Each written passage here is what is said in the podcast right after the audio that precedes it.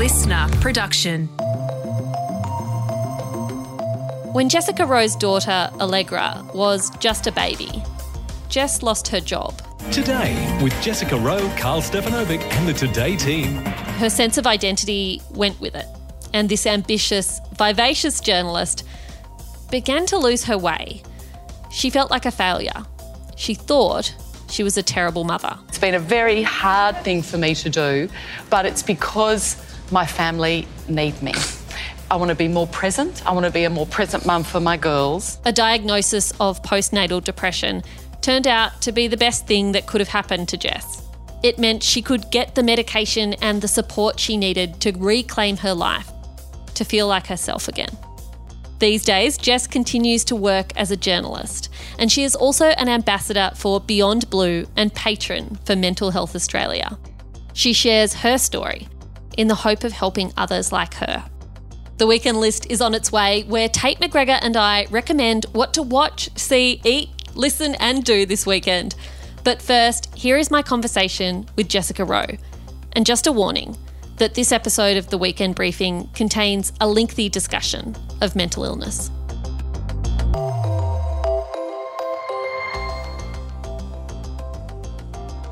Jess Rowe, welcome to the weekend briefing and um, welcome me to your wardrobe. I'm just being a sticky beak right now and looking over your shoulder.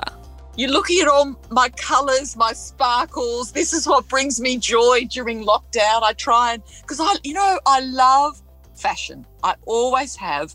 And I think for me, fashion is empowering. It helps arm me for whatever the day might present and it can lift my mood. It can do all sorts of things. So I I love the power of clothes. And I know for some people they might think that's flippant, but for me it's more than just putting on a frock. It's actually helps me as I said, lift my spirits, present myself in a particular way, and it's like a costume and it's fun. And that's what I love, especially at the moment where it's hard to find the fun.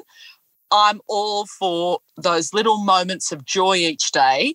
And like, for example, today I've got these cute little budgie earrings, little green budgies, and I've got my green sparkly eyeliner on because when I go out and I have my mask, it doesn't matter about the lips, but I want to have my fabulous green eyeliner showing. So it's just those small things that work for me that I find help keep my mood good for the day. You know, I don't think it's frivolous at all. I think a lot of us enjoy clothes and makeup. And indeed, one of the things people tell you to look out for during periods like this where everyone's feeling down and a bit edgy, one of the signs of a lot of mental health issues are that you stop caring about your appearance, that you don't feel like taking a shower, that you don't want to get dressed up.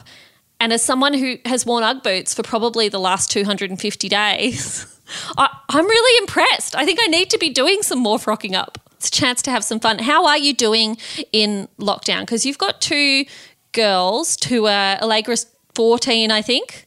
Oh, hey, look, right on cue. Say hello. Hi. Hi, Giselle. Oh, she's just brought the dog in for me, saying that the dog needs me. So okay. She was sitting at oh, the door. Daff. Okay, you say here, but off you go back to Yeah. what.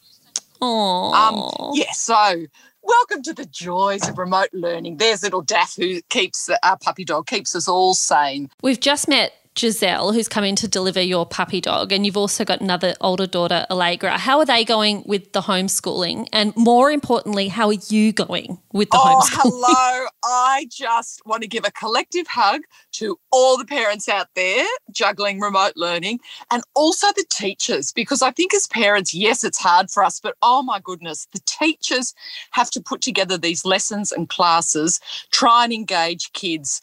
And it's even harder doing it remotely. And a lot of them too have got kids of their own. So I just think go teachers. I mean, I always have the utmost respect for them, but now more than ever, in terms of how it's going in our household, some days better than others. Giselle, who you just saw sneak in, her personality is she's very organized, unlike me, but more like her dad. And so she is good at getting up, being disciplined, even though she's not enjoying it, she'll actually do the lessons, do what she needs to do. Whereas Allegra, who's 14 in year eight, she she's having a I mean, I'm sure I'm going to get emails from her teachers a screen free day today where she's just gone, Mum, I just, I hate it. I don't put pressure on her. And nor do I do it on Giselle because it doesn't work.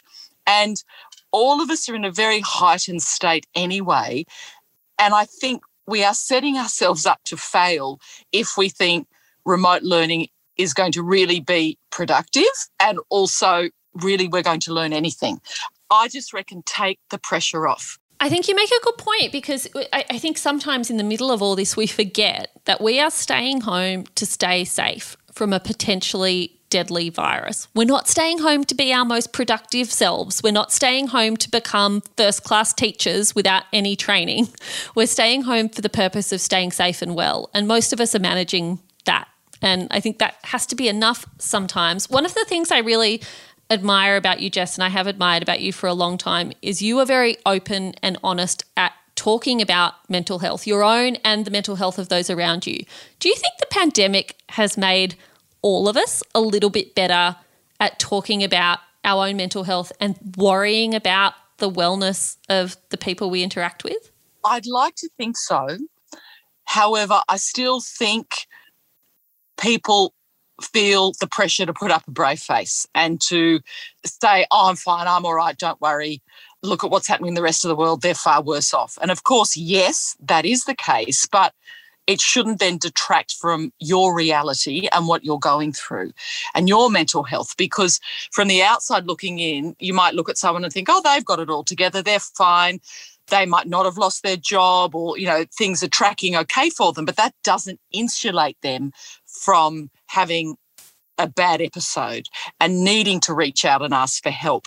I think what the pandemic has shown, though, is for many people who haven't had an experience of mental illness in their lives are now experiencing it for the first time. And that can be very confronting. When you're someone who has thought, no, I'm fine, hasn't happened to me, and then it suddenly does, I think that can be a double whammy. And what I like to think of, and I've done some work with um, Australians for Mental Health, and what they very much talk about is let's use the skills of people who have had lived experience of mental illness and look to them for coping skills and examples of how you can get through it. And, and I think that's almost in a way that I know with with my mental health, I've had postnatal depression and then had anxiety and depression over the years. And I know the skills that I've developed over time are helping me through this. And I think it's important that people can draw on that resource of people who've gone through it to actually go, hey, there is a way through this. How have they managed? It's not just me. It's not as if there's something just wrong with me. So I do think now more than ever, people need to reach out. That's such a good point that you make because I, I feel like if I think about my own friends and family and, and colleagues and, and social circles, there are people who have experienced mental ill health before. And while they're finding this period tough, everyone's finding this period tough, they know that it's going to end. And I think when you experience mental ill health for the first time, it's very easy to fall into the trap of thinking, this is how I'm going to be forever. This is how my brain is going to be forever. It's going to be in this state and I'm never getting out of it. And that is a terrifying thought. But when you've done it before, you've got that knowledge that it is going to end at some point and you have to ride it out. And as you say, you've got some tools that you've developed already that you can put into place. Do you mind telling us a little bit about your experience of postnatal depression? Because you've got two daughters.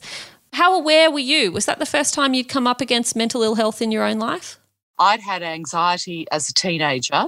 My mum has got bipolar disorder. So I grew up caring for my mum and my two younger sisters. So I was very aware of the impact that a severe mental illness can have on a family.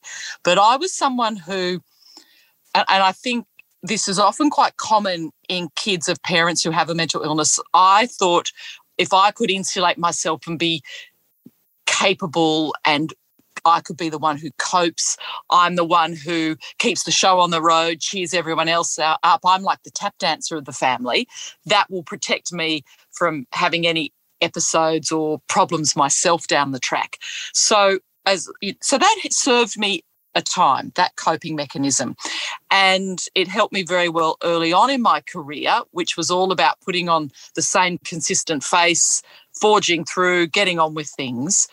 However, when I had Allegra, who's now 14, quite soon after she was born, I started to experience emotions and feelings that were more than just the sorts of emotions you have as a new mum. It was more than just being tired. I knew, I knew in my heart of hearts that I wasn't right, but I was too ashamed to tell anyone. And what I found so shocking about that was I was someone who thought I understood mental illness. Having cared for my mum, I have a very good relationship with my mum we in the past had done a lot of work together for Beyond Blue, talking about our family's experience, talking about the public message there should be no shame. So I'd done all of that publicly. But when I myself realized that I had an illness, that I had a mental illness, I was so ashamed because I thought, which is what often you think, and of course it's wrong, but I thought at the time that what right do I have to be depressed? that I have everything going for me. This shouldn't be happening to me.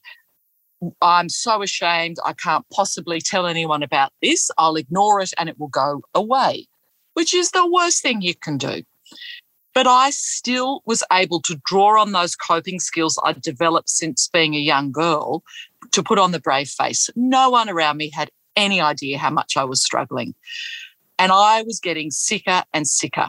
I had terrible anxiety. I had terrible obsessive thoughts about what might happen to Allegra.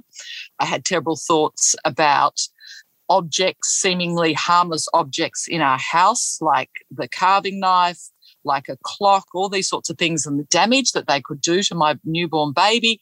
And so they were really frightening thoughts, something that I'd n- never been in my head before. And they got worse and worse. I wasn't sleeping. I was having panic attacks. I felt like there was a pane of glass between me and the rest of the world. And that is such a terrifying feeling, especially for someone like myself who is very touchy feely and likes to be engaged with people. So I felt numb what didn't help as well was that I was having problems breastfeeding. And I, so then I started to get it into my head that if I couldn't breastfeed my own baby, then I must be the world's most terrible mother. And therefore I'm a bad mum. And all these terrible thoughts that just keep going round and round and round. And I remember I got to my rock bottom when I decided to hide the carving knives in our garbage bin. I thought I'll wrap them up in rubbish, I'll hide them, and then all those thoughts will go away. And when I was doing that, I was thinking, if anyone could see me now, because it was at 4 a.m. in the morning, what on earth would they think? And that was when I knew, I thought, I have to tell someone because I cannot keep going like this. And I told my mum because I knew she would understand having her experiences of mental illness. And I just knew she was a safe, safe place to go to. And so I told my mum, and mum was wonderful because she said, she's made me promise two things. She said, Promise me you will talk to Peter, my husband, promise me you will talk to your doctor. So I made my mum those two promises. And what happened next? The conversation that I knew I had to have with my husband, I would say is the hardest conversation I've ever had in my life because I felt like a failure. I felt like not only was I letting him down, I was letting our brand new baby down, who we'd gone through IVF to conceive. I knew how lucky I was to have this healthy baby and that I was physically healthy. So I just felt like an absolute failure. But I, I knew I had to tell him. He was back at this particular time because during these these early months of Allegra's life, Petey was still working for 60 Minutes as a reporter. So he was traveling a lot. He was away which actually made it easier for me to pretend everything was all right because I could lose it when he wasn't around and then he'd come home and I'd have it all together.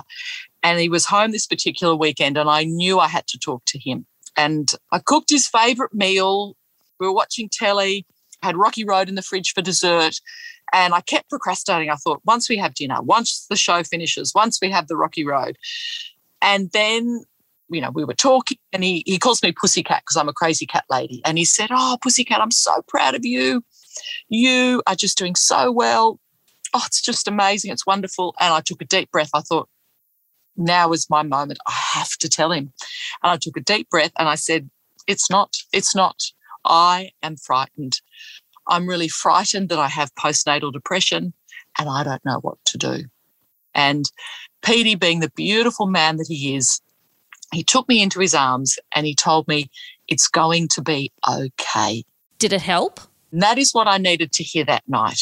I didn't need to hear what often well meaning people might say to someone who comes to them for help. Oh, you'll be right. So and so is far more worse off. Don't be ridiculous. You're imagining it. That is not helpful to say to someone who comes to you asking for help because it has taken so much courage for that person to open up and to say, I'm not okay. And then what was wonderful was that Petey was then able to, the next morning, I got in to see my doctor again and I poured my heart out to her.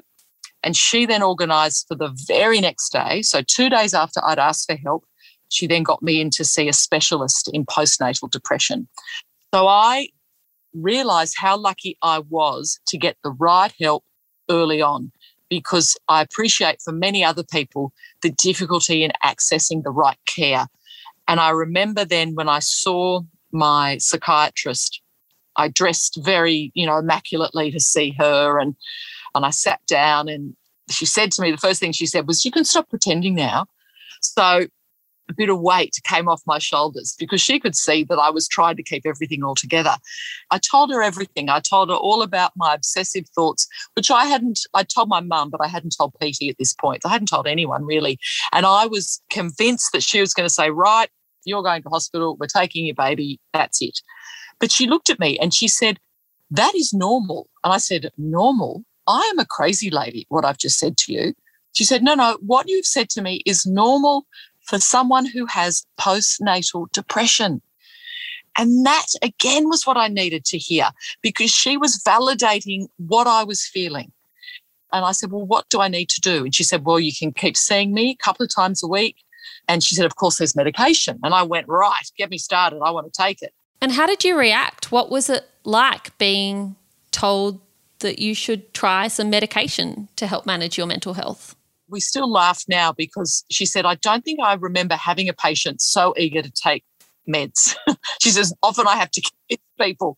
But I knew I was going to do whatever it took to get better.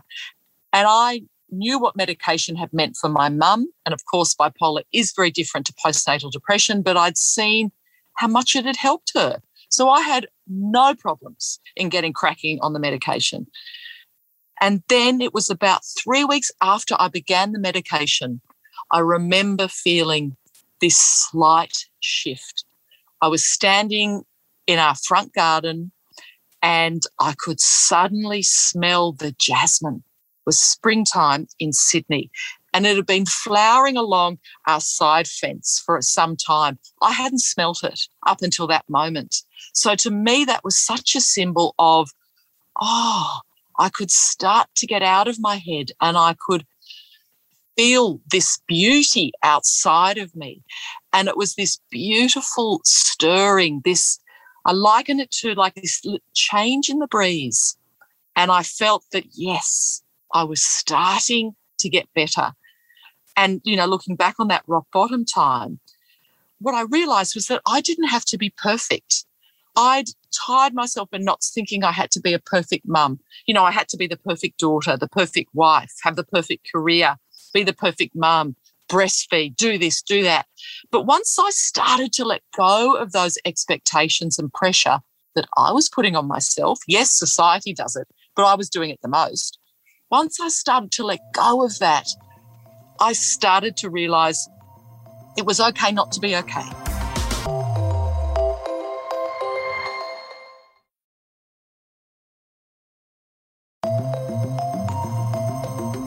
One of the things that I experienced when I was quite unwell was there was such attentive care given to my physical health. You know, it, so many doctors. I think at one point I was going to 13 specialists.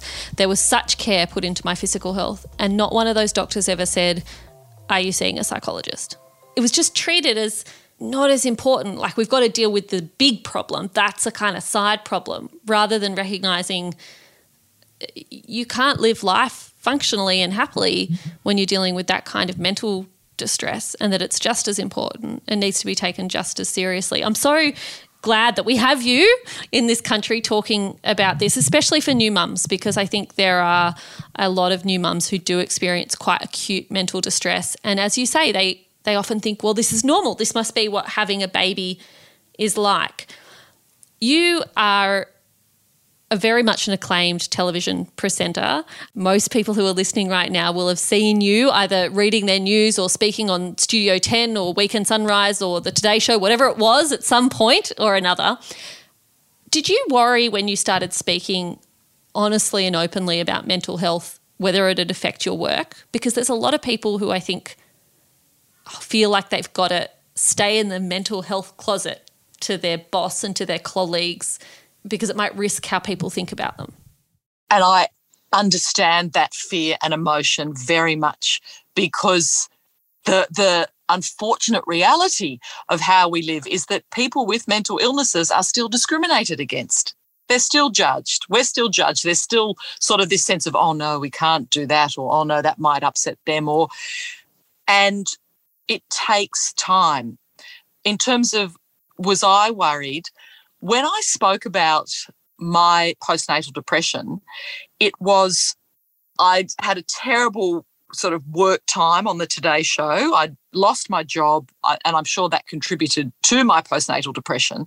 And then I did a show called Dancing with the Stars, and Allegra was about eight months old at the time. And I can't dance, but I had this notion, this again notion that if I won then I could regain my career and I get a job. Oh, you'd be redeemed. Yes, this ridiculous idea. I've since realized that actually, and I know it's the cliche, no, I didn't win. I was eliminated, but I'm so glad I did it because I learned so much about myself, but I also learned about doing things just for the joy of doing it, not for the goal at the end. But why I, I mention that, I, I know I'm diverting a bit from your question, but so I was working for Channel 7 at the time, and I did an interview with New Idea uh, sort of announcing that I'd be joining Dancing with the Stars. And my charity that I chose was Beyond Blue. And the journalist, a great journalist called Robyn Foyster, said to me, Is there any particular reason? And initially I said, Oh, well, because of my mum, and I'm very passionate about these things, and that, that's it, full stop. And then she, off she went. And then I thought about it, and I thought, no, you need to be honest about this, because I thought I was a hypocrite if I didn't own what was happening with me, because publicly my message had always been there should be no shame around mental illness. So I rang Robyn Foyster. We did the interview again, and I told her about my postnatal depression. And that was the start of it. I then wrote an article for Vogue where I detailed what the thoughts were like in my head. And then what happened, the feedback I got from women, from other mums who would stop me in the street, at the cafe, at the beach, at the playground, emboldened me to keep talking because they said, Thank you for doing that. That's me. Or that's my sister, or older women, you know, who be in their 60s, 70s. I went through that, but I couldn't tell anyone. And it, it makes me quite emotional thinking about it because that was, again, what inspired me to keep talking about it. And I didn't care if then there were repercussions in terms of employment, because the overriding message that I was getting from people was keep going. We need to do this. And that was far more meaningful for me than a particular job. But of course, I was under a contract. So I was pretty much working for myself.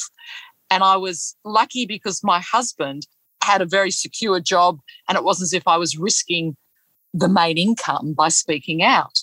So I again realized that I was lucky, but at the same time, because of all those things, I had to talk about it. If I couldn't, with all of that going for me, how could I help anyone else? So that's why I continue to do it. And I think it's so important that if you can, you talk about it. I think you have a real history of giving people permission to feel how they're feeling and for that to be okay. And I think that's a very generous thing to do, which leads me to your new podcast with LiSTNR. Tell us about Jess Rowe's Big Talk Show. Oh, I am loving doing it because, as you can tell, I do like a chat. I love any opportunity for a chat and to connect and talk to people. And so, what I love about doing the Jess Rowe Big Talk Show is we're talking about the things that matter. Yes, we're having a laugh and a joke as well, but it's really, we're looking at those big things that happen in your life that we don't always talk about because we might be frightened to, we might not want to be seen in that way. We think, how might people judge us? Or that's perhaps not a good thing for me to be aligned with or to think about. But but all of us have those lights and shades in our story. And that's what makes us, I think, so wonderful, that, that light and shade. And so what I want to do and what we're doing with the podcast is having those conversations with people that you think you know, you think you might know their story because they're in the public eye. But it's about getting to the heart of them and what it is that, that matters to them, whether it be love, loss, career, kids, mental health, addiction, and everything in between. But it's those big things that count in their lives that perhaps they haven't spoken about before or haven't been as open about before. So that's to me, in this time of physical isolation, I want people to feel socially connected through listening to these conversations. So it's almost as if if you were to listen, you were in the room with us having that conversation as well. Well, I think all of us could do with a little more company at the moment. And I thank you so much for giving me your company today, Jess. Thanks for being my guest on the weekend briefing. Oh, right back at you, beautiful girl. I think you're amazing. That's it for my conversation with Jessica Rowe. You can catch Jess Rowe's big talk show on the LiSTNR app now. And if our chat brought up anything difficult for you, you can always call Lifeline on 13 11 14. Don't go away, the weekend list is coming up next. And welcome back to the weekend list and welcome to Tate McGregor. Tate, we're facing another, yet another weekend in lockdown. Give us something to do, my friend. Give us something to entertain ourselves with. Here you go. Get ready for a laugh with this one. It's a watch. Um, I've got a comedy series for you on binge, and it's called Dave. It stars the real life comedic rapper Lil Dicky, who you might remember from that 2018 song Freaky Friday with Chris Brown, and they swap bodies, and then Ed Sheeran comes in there. Then there's Kendall Jenner at the end, and then he did a song in 2019 called Earth, and that one had a bunch of celebrities Leonardo DiCaprio, Ariana Grande, Shawn Mendes. He's just like a really funny guy. Well, he's created a TV series which is a fictional telling of how he came to be Lil Dicky. So he's convinced that he's meant to be the world's next biggest rapper and he just doesn't ooze that charisma. He doesn't have that sort of energy. It's kind of crude, but it's a whole lot of fun, and you will see a heap of celebrity appearances in there, like Macklemore, Justin Bieber, some of the Kardashians, Kevin Hart, Lil Nas X. So to unwind at the end of your day, I'd highly recommend Dave on Binge. Do you believe in me as a rapper? Ooh, ooh, ah, ah, testing. All these rappers in here popping. You talking about, hi, my name is Dave. You should be like, what's up? It's Lil Dicky. That's gonna be the biggest name in hip hop. But what are you up to? You're cooking a storm in the kitchen. I am, yet again. Okay, guys, you need to be sitting down for this one because I'm about to reveal some cooking magic. You know, when you go into really expensive, boutiquey kind of bakeries and they have those enormous meringues that are almost the size of your head and they're all puffed up and perfect and they cost like $8 and it's a meringue, right? Like it's sugar and egg. Haha, no, no, it's not sugar and egg. I am recommending, and you can find the recipe on sbs.com.au, aquafaba meringues. I'm going to spell that A Q U A, aqua, like the water, faba, F A B A. And what they are is they are meringues not made with egg whites. They are meringues made with the leftover juice that chickpeas sit in in a tin. So you buy a tin of chickpeas, you dump the chickpeas out and you make something else with them. And you use the gross, juicy stuff that you'd normally pour down the sink and you whip that up like eggs. You add one cup of caster sugar and you get the most miraculous meringues you have ever tasted. You are welcome. This is what we're going to eat for the rest of lockdown now, Tate. Okay, I've tried this before, and when I put them in the oven, they just all melted into a flat, like Oh, sticky Tate. toffee tray. What is the trick? Is it maybe I didn't put enough sugar in? No, I don't think so. And it sounds like you perhaps didn't whip for long enough. We will workshop this offline. What else have you got for us? Well, this one was sent in by a listener called Cathy. If you want to send us a recommendation, make sure you hit us up on Instagram at the Briefing Podcast and slide into our DMs. But it's an ABC series called All My Friends Are Racist. Don't worry, it's actually a comedy as well. They're 15 minute episodes, and here's a little bio because I haven't watched it myself. It says In the survival of the fiercest, Two 20 something black millennials decide it's time to call out the racists. They think it could cause a revolution, but instead it causes a downgrade in lifestyle. Look, has me intrigued. Has me intrigued. And you know what? No time off my back if they're 10 to 15 minute long episodes. Sounds good. ABC iView, you can catch that one. We can't let these racists win. Let's close that gap and decolonize, sis. It is time to clap back. Move, I'm black. That's offensive. Um, you're wearing a kimono. I am ready. I will sign up for that one. Sounds like a lot of fun. My final recommendation is a book, and it's a book by Thomas Mayor. And if that name sounds familiar to you, Thomas was actually the first guest we ever had on the weekend briefing. He has written a new book. It's called Dear Son Letters and Reflections from First Nations Fathers and Sons. It brings together his beautiful prose and poetry about fatherhood, but he's also invited 12 other people to write letters to their sons, fathers, or nephews. And he brings together a range of perspectives that offer the greatest celebration of First Nations manhood. It is really quite beautiful. And there's an awesome endorsement by Tara June Winch on the cover. And, you know, if that woman told me to walk into fire, I probably would. That's it for the weekend briefing. We had loved having your company. If you would like to spend some time with us again, then you need to follow us. You need to head to the LiSTNR app and get amongst it, or go to wherever you listen to your podcasts. While you're there, leave us a rating and a review. It will help other people to find the weekend briefing.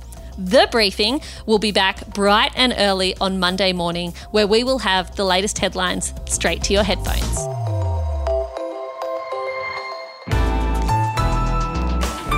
LiSTNR.